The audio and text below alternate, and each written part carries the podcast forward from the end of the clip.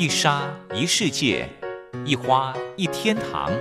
欢迎来到光华小学堂。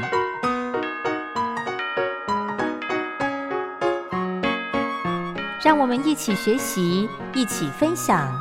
光华小学堂。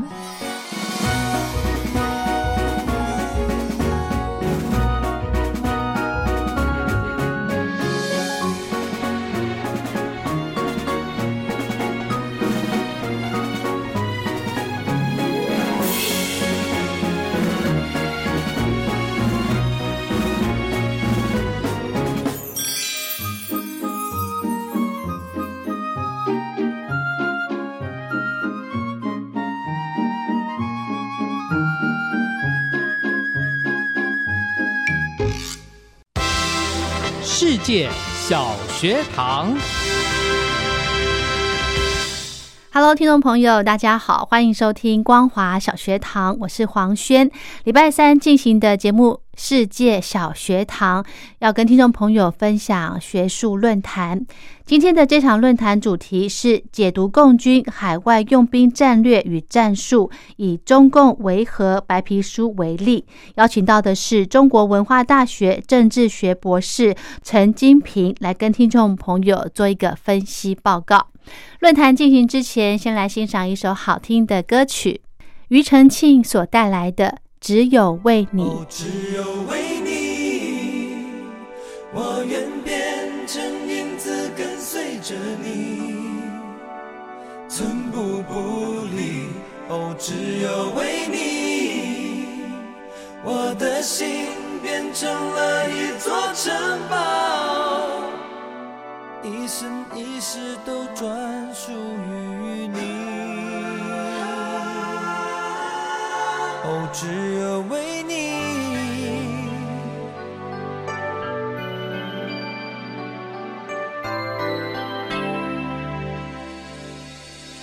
你说我太孩子气，总不懂照顾一颗纤细的心。其实。我一直很用心，只是没有说明未来蓝图在心里。你常说我太实际，不懂表达心中浪漫的情绪。其实我只是很小心，为爱你而准备。直到眼前一切就绪，哦，只有为你，我愿变成影子跟随着你，寸步不离。哦，只有为你，我的心变成了一座城堡，一生一世都专属于只有为你。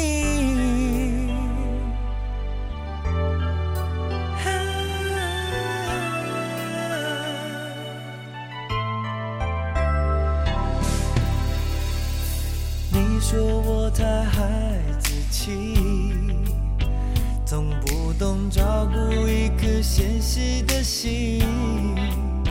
其实我一直很用心。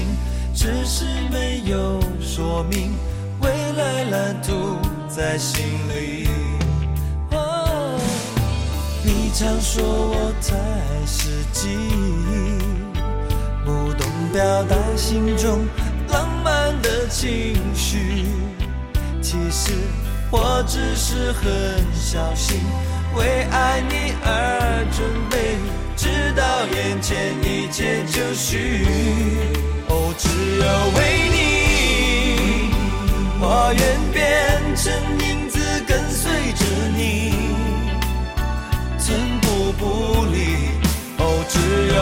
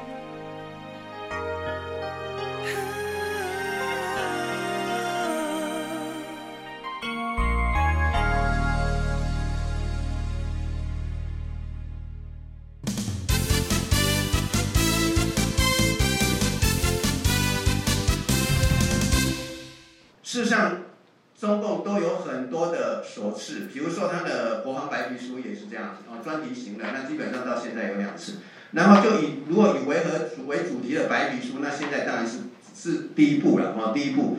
那这个是在九月十八号发布的哦，九月十八号发布了。然后它大概就是有前言、正文跟结语，还有附录四个部分哦。那刚刚讲就总共一点四四万字。然后里面事实上还有一个呃值得大家注意的哦，就是说呃我我们在求学阶段的时候，事实上在写文章或干嘛的时候，老师都会告诉我们要做大事记。那我我觉得他在这这个维和白皮书里面哦附录部分里面的附录一就是大事记。那各位有有兴趣，你可以自己上网去看，把它下载下来。你看他那个大事记写的哦，基本上他没有很复杂，很简单，但是他都把他的整个维和的一个历程都表达的很清楚。哦，表达的很清楚，这个这个是呃值得我们学习的哈。好，然后再来就是说，它里面哦，基本上他在讲他的历程实践跟贡献。啊，事实上应该还有一个，他画了一个很美好的愿景在那边，画了一个很美好的愿景在那边啊。然后他这个为什么就是参加联合国三十三十年来的历程，在他的这个大事记里面，他都有都已经铺陈完毕了。那当然，起始点就是从一九九零年开开始。好的，四月份一直到现在，啊，一直到现在。然后另外一个哈比较特殊的，就是他事实上在回应这个习近平哦所做的这些哦，就是说就这个维和工作所做的这些呃承诺哦，那基本上有六大部分，待会可以报告。那他这个是在二零一五年的九月十八呃九月二十八号哦，在这峰会里面所做的一个承诺哈。然后当然了，我们整个的。战略跟战术分析的依据，基本上就是从中共维和白皮书来的哦，不是凭空杜撰哦。好，那这个基本上就是呃中共呃这个这个军队参加联合国维和行动三十年的白皮书，这是它的整个名称了哈，整个名称。那基本上就分为这六大部分哦，这六大部分。那第一段第一段就是他的军队为什么？为世界和平出征呢，基本上它的起始点哦，它最主要是讲一九九零年四月一直到现在，哦，一直到现在。那整个里面事实上它都铺陈的蛮清楚的。然后第二个就是联合国维和行动的关键力量啊，事实上这个应该讲什么？就是说，老共参加这个维和行动到底做了些什么事？基本上它就分为这六大部分，哦，这六大部分就是监督停火了，稳定局势了。哦，一直到这个这个这个播撒希望等等，哦，基本上就包括这六大部分哦。然后第三个就是落实这个联合国的峰会的一个承诺，就刚讲的，二零一五年的九月二十八号，这个习近平对联合国所做的承诺，哦，那基本上就是有完成维和待命部队的组建，哦，等六项，那这个待会会再做报告哦。然后在第四部分就是推动维和的国际合作。那这基本上它分为三段，哦，分为三段，哦，就是加强战略沟通啊，什么灵机共识等等等，哦，还要提升呃维和这方面的能力，哦，它分为三部分。那么第五部分就是构建人类命运共同体，那这就是刚刚所讲，他画了一个愿景在那边，哦，那这个基本上它有分为三个阶段，哦，分为三个阶段，哦。然后再入附录部分，附录部分刚刚有讲到一个，就是他联合国的参参参加维和的行动的一个大大事迹哈。然后再就是呃参加联合国呃维和行动里面的一些呃比较具体的哦。然后第三个就西山的官兵总共有十六个哦。好，然后再来就是呃履行国际维和行动的呃一些成果哦。那这个基本上有两张投影片哈。呃，基本上是，哦，有六项，哦，有六项。那他完成维和部队的这个组建，哦，基本上完成一个八千人规模的。然后这个部分，哦，在我书面资料里面，事实上，他本身他自己有一个有一个这个呃联呃联合国的这个国际维和事务中心，哦，就专门在训练这些部队，哦，专门在训练这些部队。然后当然这些部队。哦，这些部队它基本上就分成十类了，哦，分成十类。那这十类里面，比如说以步兵为主了，有工兵的，有医疗的，有直升机的，有无呃呃无人机的，哦，有这个这个水面舰艇的，哦，这些相关的都都有。哦，那换言之，在这个部分哦，就是这个组建部队这个部分，基本上如果以目前来看，事实上是相当完备，相当完备。然后这个相当完备的哈，这个就是要回到刚刚这个所长一直在告诉我们一件事情：二零二七年，哦，二零二七年这个这个共军这个建军一百年。那这个建军一百年，如果你再往前去看，看到二零一七年的它这个这个十七大的哦这个报告里面，它有四个现代化。那换言这四个现代化，就是军事理论的现代化，哦，跟军队组织的现代化，军事人员的现代化，还有武器装备的现代化，这四个。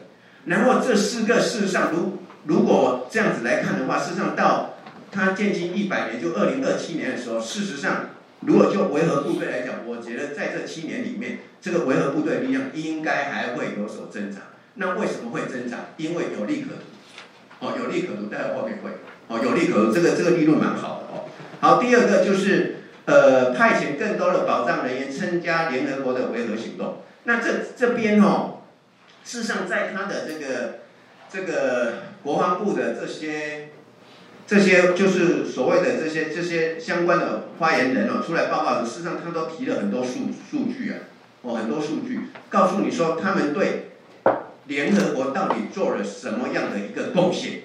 哦，什么样的一个贡献？很多很多的数字，哦，很多很多的数字。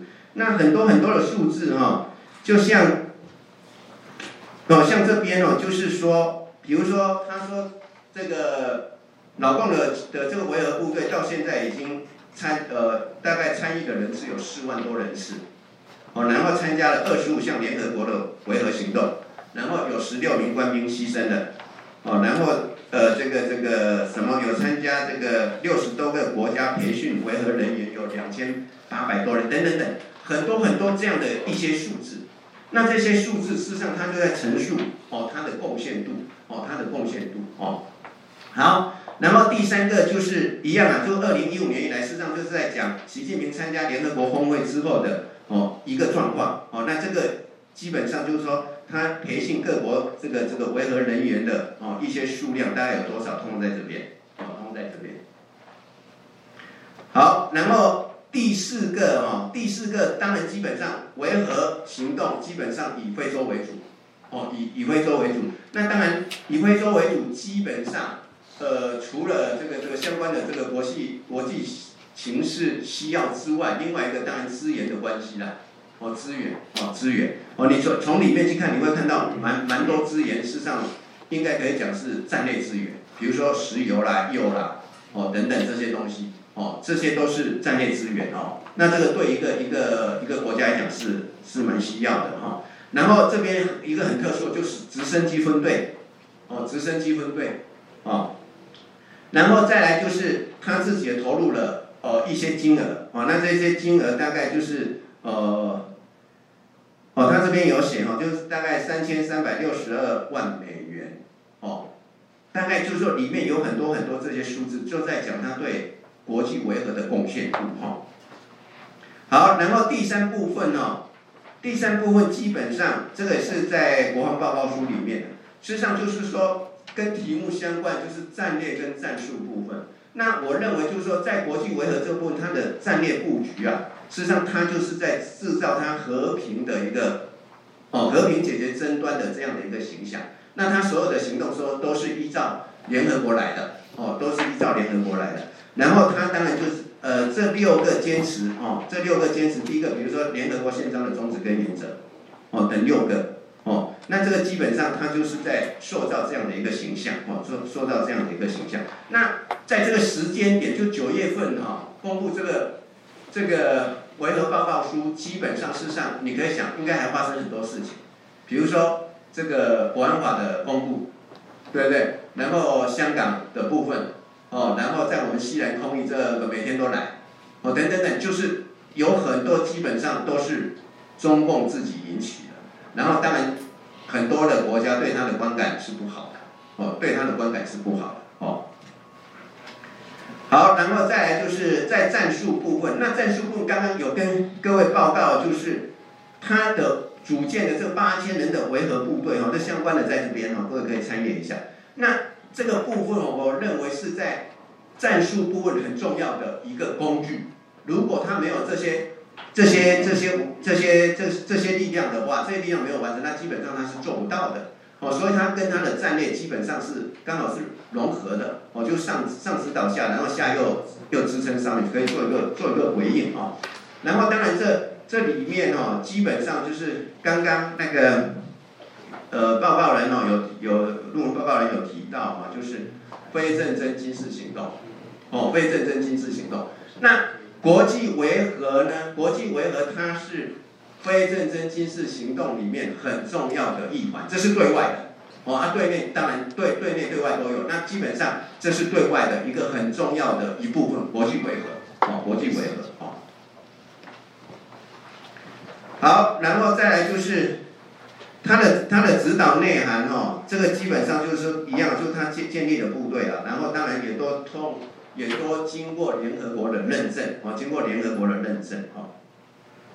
好，然后再来就是讲最重要就是这个部，就是战略跟战术作为的一个分析。那在本文里面基本上有四个部分，哦，有四个部分。第一个就是本文认为说它的战略战术，哦，以由以往的被动走向主动。那这个所谓被动走向主动到底怎么来看呢？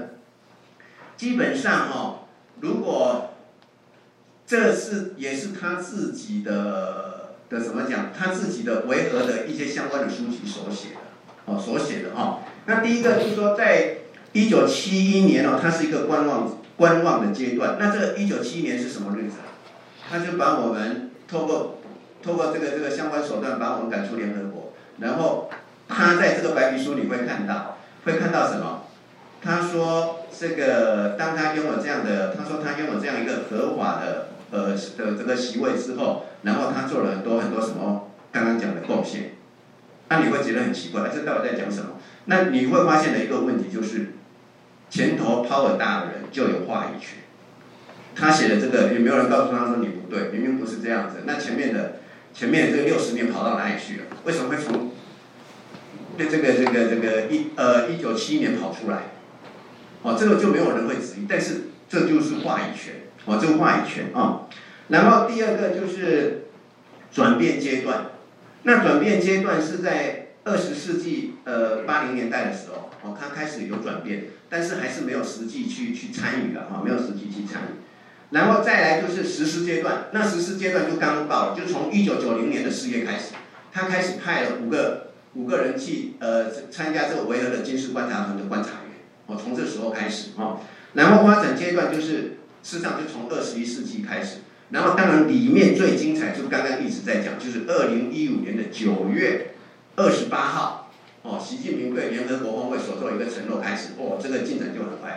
你去看他的大事记里面，那个相内容相当的精彩，哦，内容相当的精彩，哦，好，所以说这个他的战术是由被动走向主动，哦，然后基本上就就就这个。遵守刚刚所讲的六个坚持的立场，哦，六个在坚持的的立场，然后营造什么整整体的有利态势，哦，整整体的有利态态势。然后刚刚讲二零一八年的六月成立的，哦，中国国防部维和事务中心，当然是由这个维和事务办公室改编的，等于就是说它的功能各方面是扩大的，哦，是扩大的哈。好，然后在战术上呢，因为维和部队的建立啊。那基本上就表明什么？表明中中共因应国际维和的主动作为。哦，如果你没有这些部队，那你怎么去实施你的维和任务？没有办法。所以你会发现它是主动的哦。好，第二个就是呃，基本上他要行受他负责任的大国哦，负责任的大国。那这就刚刚讲了，就是说基本上这些东西的冲击，基本上国际对他的观感是很不好的哦，很不好，尤其是像新冠肺炎啊。好，然后再来就是。他的维和白皮书就是透过参加维和行动的实践跟贡献，在战略层面造势布局，然后再发挥他军事外交的影响力跟话语权的争夺哦。好，第三个就是维和行动，哦，以维和行动来获取自身的利益。那这自身的利益，刚刚有讲经济上的，哦，这个这个经济资源上的，然后这里面事实上还可以讲到国家的武器装备、编制体制、指挥管理、后勤补给。还有跟其他国家的协调跟协作，好，啊，再再两分钟，好，谢谢。然后在政治上哦，基本上因为他对国际事务的参与一中政策，然后压缩我们的国际空间，哦，压缩我们的国际空间，好。好，第四个就是从他整个整个这个这个在战术上，这个这些维和部队的组建哦这样的一个形式，那基本上你会发现到啊，他未来参加我呃非战争军事行动，就参加国际维和的任务，是是事实上会相当的多哦，会相当的多哦。好，然后结语部分就是呃在战略跟战术上请参阅哈，那。整体而言哦，基本上就是老共以他这样的一个国力去参与国际维和的任务，有助于他拓展利益，清除他的安全威胁，改变他的国际形象，还有提升部队的实战能力。哦，这是属于战略布局部分。然后另外在文字表述上，就刚讲，篡改中华民国是联合国的创始会员国，以常任理事国的史实外，那我们当然就认为说，他在未来还是会持续压缩我们的国际。呃，空间哦，值得重视。报告完毕，谢谢。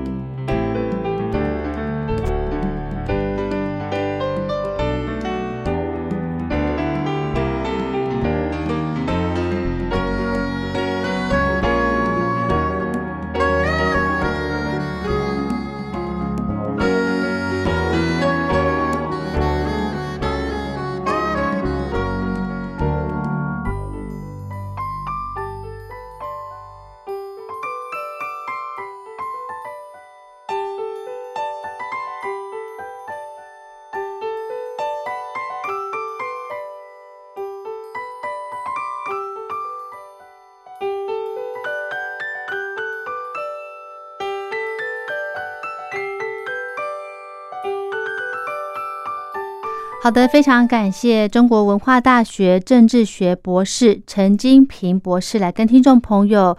解读共军海外用兵战略与战术，以中共维和白皮书为例的这个部分，跟听众朋友做一个非常详细的分析报告。如果对节目内容有任何建议想法，非常欢迎您写信到台北北门邮局一七零零号信箱，或者是用电子邮件寄到 lily 三二九小老鼠 ms 四五点 HiNet 点 net 给黄轩收。祝福您平安快乐。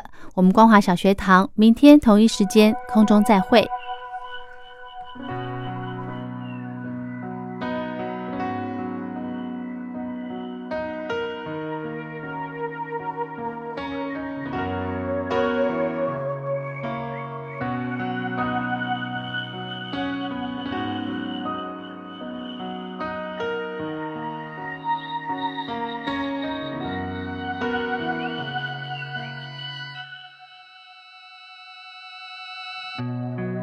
说的没错，我没有把握，是我想不透。